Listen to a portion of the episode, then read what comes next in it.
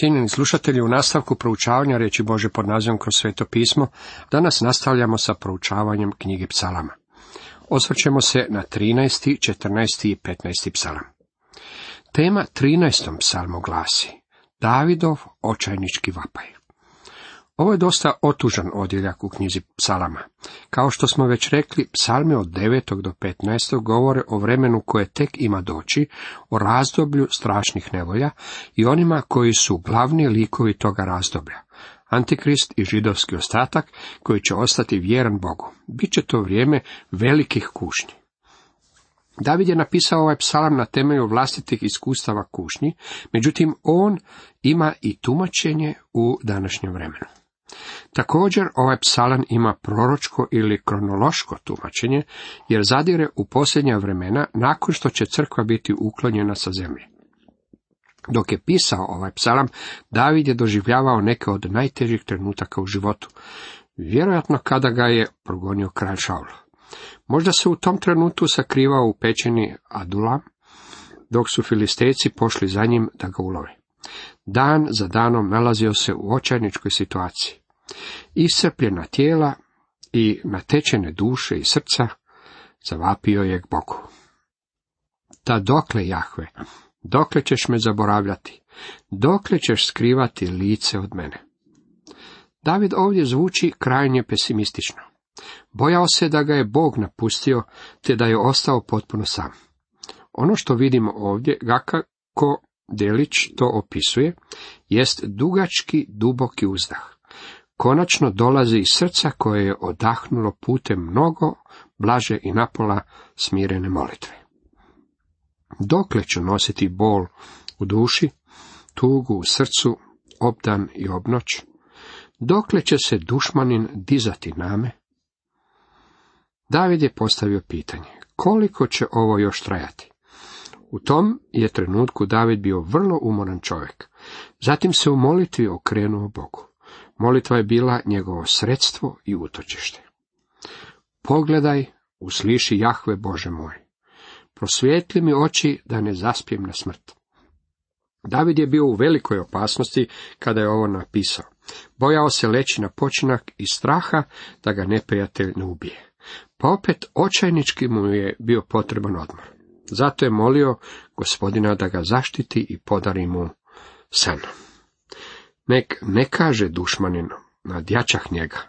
Nek ne kliču protivnici: ako posrnem. Neprijatelj bi se radovao kada bi mu David dopao šaka. Radost neprijatelja ne bi samo bila upravljena protiv Davida, već i protiv Boga. Pa je David molio da neprijatelj ne dobije šansu protiv njega. Nakon što je uputio ovaj očajnički uzdah tuge, nastavio je u molitvi i na koncu se smirio u predivnom pouzdanju Boga. Ovo je predivan psalam. Ja se u tvoju dobrotu uzdam, nek mi se srce raduje spasenju tvome. David nije mislio da je dovoljno pametan da se vlastitim snagama izvuče iz nevolje. Naravno, bio je vrlo oprezan, međutim, znao je da ga samo Bog može izbaviti. Bog je bio njegovo spasenje. Pjevat ću Jahvi koji mi učini dobro. Pjevat ću imenu Jahve Svevišnjeg. Dragi prijatelji, gdje god se nalazite, tko god vi bili i u kakvim okolnostima živite, još uvijek možete pjevati pjesme hvale Bogu. Dok ovo pišem, meni je lako hvaliti Boga. Upravo sam primio dobro izvješće od svoga liječnika o svojem zdravstvenom stanju. Gospodin mi je bio dobar i lako mi je slaviti ga. Međutim, poznajem čovjeka koji živi ovdje i koji je godinama ignorirao proslavljati Boga. Tada je bio pogođen tumorom. Pao je kao pokušen, ali se obratio Bogu putem našeg radio programa. Jako je u lošem stanju. Moj ga je prijatelj posjetio i rekao mi: radovat ćeš se i bit ćeš ponizan kada posjetiš toga čovjeka i vidiš da usred svih svojih nevolja govori svima koliko mu je Bog bio dobar, kako ga je Bog spasio i koliko je Bog divan. Kada možete proslavljati Boga u takvom stanju, onda ste stigli na pravo mjesto. Možda je taj čovjek došao mnogo dalje od mene. Pjevaću Jahvi koji mi učini dobro, pjevaću imenu Jahve Svevišnjeg. Tako smo u ovome psalmu vidjeli Davidov očajnički vapaj, koji odražava vapaje Božeg naroda u razdoblju strašnih nevolja. Cijenjeni slušatelji, toliko iz trinaestog psalma. U nastavku pogledajmo što nam donosi četrnaesti psalam. Tema ovom četrnaestom psalmu glasi izopačenost ljudi u posljednjim vremenima, ateisti, prljavi buntovnici. Čitamo. Bezumnik reče u srcu, nema Boga. Pokvareni rade gadosti, nitko da čini dobro. Jahve s nebesa gleda na sinove ljudske, da vidi ima li tko razuman Boga da traže. No svi skrenuše zajedno, svi se pokvariše. Nitko da čini dobro, nikoga nema. Neće li se urazumiti svi što bezakonje čine, koji proždiru narod moj kao da jedu kruha, ne zazivlju ime Jahvino. Jednom će drhtati od straha, jer je Bog s rodom pravednim. Želite razbiti nakane ubogog, Jahve je utočište njegovo. O, neka dođe sa Siona spas Izraelu, kad Jahve promijeni udes naroda svoga. Klicat će jako, radovat se Izrael. Ovaj psalam povezan je sa ostalim psalmima, a posebno sa psalmom dvanaestim. U tom smo psalmu, sjetit ćete se, vidjeli pokvarenost posljednjih vremena. Pobožnik je ljudi, činilo se, nestalo, a bezbožnici su dobili punu vlast. Pokvarenost, zloća i bezakonje obilovali su. Možda ćete pomisliti da je to slika današnjeg vremena, ali da se okoristim današnjim žargonom, nije to ništa. Čekajte dok ne dođe razdoblje strašnih nevolja.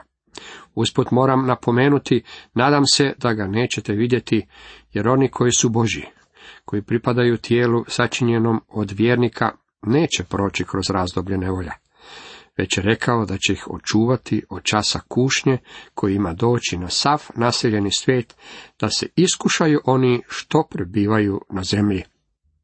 Otkrivenje, treće poglavlje, deseti redak. Crkva pod kojom smatram istinske vjernike napustit će zemlju prije tog vremena. Ovaj psalam jasno nam oslikava pokvarenost i zloću posljednjih vremena, kraja doba. Zapazite predivan pregled ovog psalma kojeg je učinio biskup Horn. Podijelio je ovaj psalam u dva dijela. Pokvarenost svijeta, neprijateljstvo protiv Božeg naroda i čežnja i molitva za spasenje. To je slika psalma četrnaestog. Kratak je, ali je vrlo važan. Kao prvo, pokvarenost svijeta. Bezumnik reče u srcu, nema Boga. Pokvareni rade gadosti, nitko da čini dobro. Hebrejska riječ za bezumnika u ovome stihu je Nabal. Možda vam zbog te riječi zasvjetli žaruljica u glavi, jer je postojao čovjek imenom Nabal, koji je bio oženjen ženom imenom Abigail. Priča o njemu zapisana je u Prvoj Samuelovoj. Ime ga je uistinu dobro karakteriziralo.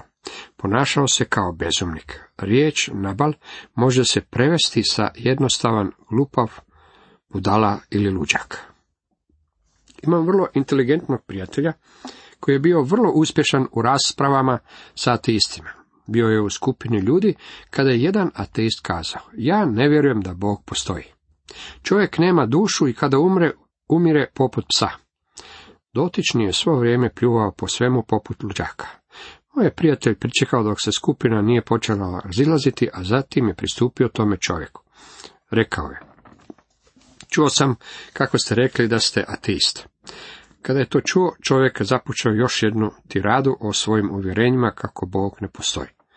Moj moj prijatelj rekao, htio bih vam postaviti jedno pitanje. Biblija kaže, bezumnik reče u srcu, nema Boga.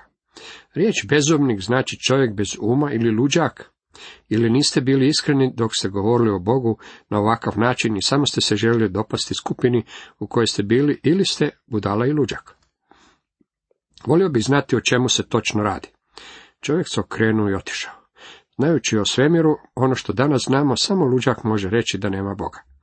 Čovjek je shvatio da svemir funkcionira preciznije od svakog sata kojeg je on uspio načiniti. Ne postoji sat koji tako funkcionira, koji bi se sam stvorio. Morao je postojati urar kojega je načinio. Svemir koji je točni od sata govori nam kako postoji stvoritelj svemira. Luđak je rekao u svome srcu da Bog ne postoji i sada se taj bezumnik pojavljuje na pozornici. Već smo ga nazreli u psalmu desetom, u četvrtom retku, gdje čitamo: Boga nema ni u jednoj njegovoj misli. Bolji prevod ovog stiha bio bi: ta ni Boga nema. I u tome sva mu je misao. On iskazuje svu dubinu čovjekove izopačenosti. Postoji mnogo ljudi sa doktorskim diplomama koji predaju na našim sveučilištima. Mnogi od njih su ateisti. Želim ovo reći vrlo pažljivo. Najniže što čovjek može potonuti u ljudskoj izopačenosti je da postane ateist. To je ono što nam Biblija i Božja riječ kaže: ako ne vjerujete da postoji Bog, onda ste luđak, ludi ste. Nemate nimalo zdrave pameti. Posjedovanje visokog kvocijenta inteligencije nije dovoljno. Nekoć sam poučavao sa čovjekom koji je posjedovao doktorsku diplomu, ali nije imao dovoljno pameti da se makne s kiše. Igrao sam s njim jednog dana golf. Kad je počelo kišiti, pogledao me i pitao: što ćemo sad? Pitao je to jer mu je istinski bila potrebna informacija. Što bi svaki razuman čovjek učinio kada počne padati kiša?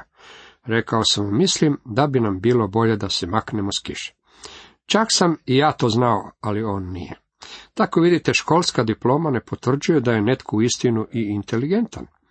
Pokvareni rade gadosti. Nitko da čini dobro. Vjerujem da ćete vidjeti kako su većina ateista također i velike grešnice. Krajnji nemoral je općenito jedna od njihovih glavnih karakteristika. Čovjek koji se družio sa sveučilišnim profesorima rekao mi je: zapanjujuće je koliko ima doktora koji tvrde za sebe da su ateisti i koji žive u krajnjem nemoralu. Neki od njih žive prljavo, i tu mislim na stvarnu materijalnu nečistoću. Jahve s neba gleda na sinove ljudske da vidi ima li tko razuman Boga da traži. I što je našao? No, svi skrenuše zajedno, svi se pokvariše. Nitko da čini dobro, nikoga nema. Pavao citira ovaj stih u Rimljanima tri dvanaest. Svi su zastranili, zajedno postali beskorisni. Nitko da čini dobro, nema ni jednoga. Pavao ne govori o ateistima, već govori o svim ljudima. To je slika vas i mene, dragi moji prijatelji. Ja nisam ateist i nadam se da to niste niti vi. Međutim, svi mi jesmo grešnici. Ne činimo dobro. Čovjekovo stanje je pokvarenost, a prva tri stiha govore nam o dubini u koju čovjek može potonuti. Drugo, neprijateljstvo protiv Božeg naroda. Oni ne samo da ustaju protiv Boga, već su i protiv Božeg naroda. Neće li se urazumiti svi što bezakonje čine, koji proždiru narod moj kao da jedu kruha, ne zazivlju ime Jahvino. Jednom će drhtati od straha, jer je Bog s rodom pravednim. Želite razbiti nakane ubogog, Jahve je utočište njegovo. Bogati političari danas se uvelike pretvaraju i glume. Sveučilišni profesor, koji je moj prijatelj, a koji je liberalan u svojoj teologiji i politici, ove političare naziva limuzina liberalizma. Rekao je, oni ne znaju ništa o onome kroz što prolazi siromašni čovjek, a opet se pretvaraju da su liberalni. Oni su poput bogataša koji je uvijek dopuštao da malo mrvica sa njegovog stola padne pred siromaha kako bi ovaj bio zadovoljan. O tome možete čitati u Evanđelju po Luki šesnaestom poglavlju. Nisam našao još niti jednog bogataša koji bi se danas odricao svoga bogatstva kako bi pomagao siromašnima. Ono malo što vi i ja uspijemo skupiti, on će oporezovati do smrti. Međutim, on sam na neki način uspijeva izbjeći tome istom porezu. Bog zaista poznaje ljudsku narav, zar ne? Ovo je njihova slika. I kao treće, čežnja i molitva za spasenjem. Na kraju dolazimo do riječi pobjede. O, neka dođe sa Siona spas Izraelu. Kad Jahve promijeni udes naroda svoga, klicat će Jakov, radovat se Izrael. Ovaj stih gleda unaprijed, u iščekivanju tog slavnog dana, kada će sa Siona doći spasenje Izraelu. U onaj dan Jakov će se radovati, a Izrael će biti sretan. Taj je stih teško pogrešno razumjeti. Tko god tvrdi da Bog nema cilj sa Izraelom za budućnost, takvom tvrdnjom u stvari priznaje da ne zna mnogo o psalmima. Možda će pokušati izbjeći ono što je tako jasno izrečeno u drugim odjeljcima u Božoj riječi, ali kako može poreći da su vapaj psalmistovog srca i njegova radost u budućnost, kada će Bog utemeljiti kraljevstvo na zemlji sa Izraelom u središtu. Cijenjeni slušatelji, toliko iz četrnaestog psalma. Pogledajmo što nam kaže petnaesti psalam. Jahve, tko smije prebivati u šatoru tvome? Tko li stanovati na svetoj gori tvojoj? Onaj samo tko živi čestito, koji čini pravicu i istinu i srca zbori. I ne kleveće jezikom koji bližnjem zla ne nanosi i ne sramoti susjeda svoga. Koji zlikovca prezire, a poštuje one što se Jahve boje. Koji se zaklinje prijatelju, a ne krši prisege. I ne daje novca na lihvu i ne prima mita protiv nedužna. Tko tako čini, pokolebat se neće do vijeka. Tema ovom petnaestom poglavlju, petnaestom psalma glasi: opis onih koji će biti pred Bogom. Ovo je još jedan kratki psalam kojim završava odjeljak koji je započeo psalmom devet. Ako pogledate ponovno ove psalme, opazit ćete jasni razvoj događaja. Psalmi devet i deset slika su Sotoninog čovjeka koje karakterizira oholost, hvalisanje i samodostatnost. Psalam jedanaest bavi se iskušavanjem pravednika. U psalmu dvanaest vidimo pobožnog čovjeka usred bezbožnosti, kao i krajnju bezbožnost koja će vladati tijekom razdoblja strašnih nevolja. Psalam trinaesti oslikava vapaj Božeg naroda u razdoblju strašnih nevolja. Psalam četrnaesti pokazuje nam izopačenost čovjeka posljednjih vremena s njegovim ateističkim stavovima i prljavim i buntovničkim putovima. Sada nam psalam petnaesti govori o onima koji će ući u kraljevstvo. Opisani su ljudi koji će se naći pred Jahvom. Jahve, tko smije prebivati u šatoru tvome? Tko li stanovati na svetoj gori tvoje? Postoji samo jedna sveta gora. Biblija je naziva Sionom i nalazi se u Izraelu. Govori se o onima koji će ući u tisućgodišnje kraljevstvo, kraljevstvo koje će Krist utemeljiti na zemlji sa Izraelom kao središtem. Onaj samo tko živi čestito, koji čini pravicu i istinu i srca zbori. I ne kleveće jezikom, koji bližnjem zla ne nanosi i ne sramoti susjeda svoga. Koji zlikovca prezire, a poštuje one što se Jahve boje. Koji se zaklinje prijatelju, a ne krši prisege. Koji zlikovce prezire, u našem suvremenom društvu najčešće se dešava suprotno. Zlikovcima se iskazuje čast, a pobožne ljude se prezire.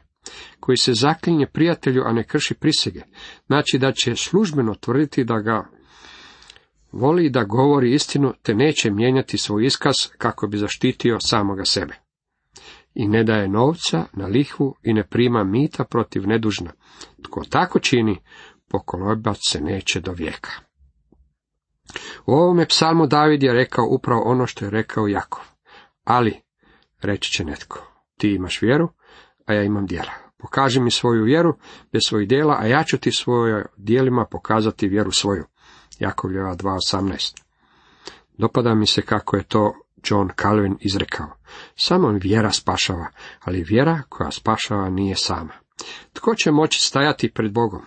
Oni koji su imali vjere u Boga, koja je proizvela život ispunjen pravednošću. U vrijeme kada ovo piše, mnogo se govori o skorom Kristovom povratku, a opet ne vidim mnogo promjena u životima ljudi koji tvrde da ga očekuju. Dragi moji prijatelji, ako istinski vjerujete da se Isus uskoro vraća, ili ako vjerujete da ćete jednoga dana stajati pred njim kako biste dali račun, pobrinut ćete se da živite svoj život na način koji će biti od koristi Gospodinu. To je istinski ispit koji će dokazati ljubite li ga ili ne i iščekujete li Isusov povratak. Ovo je izuzetan psalam. Cijenjeni slušatelji, toliko za danas.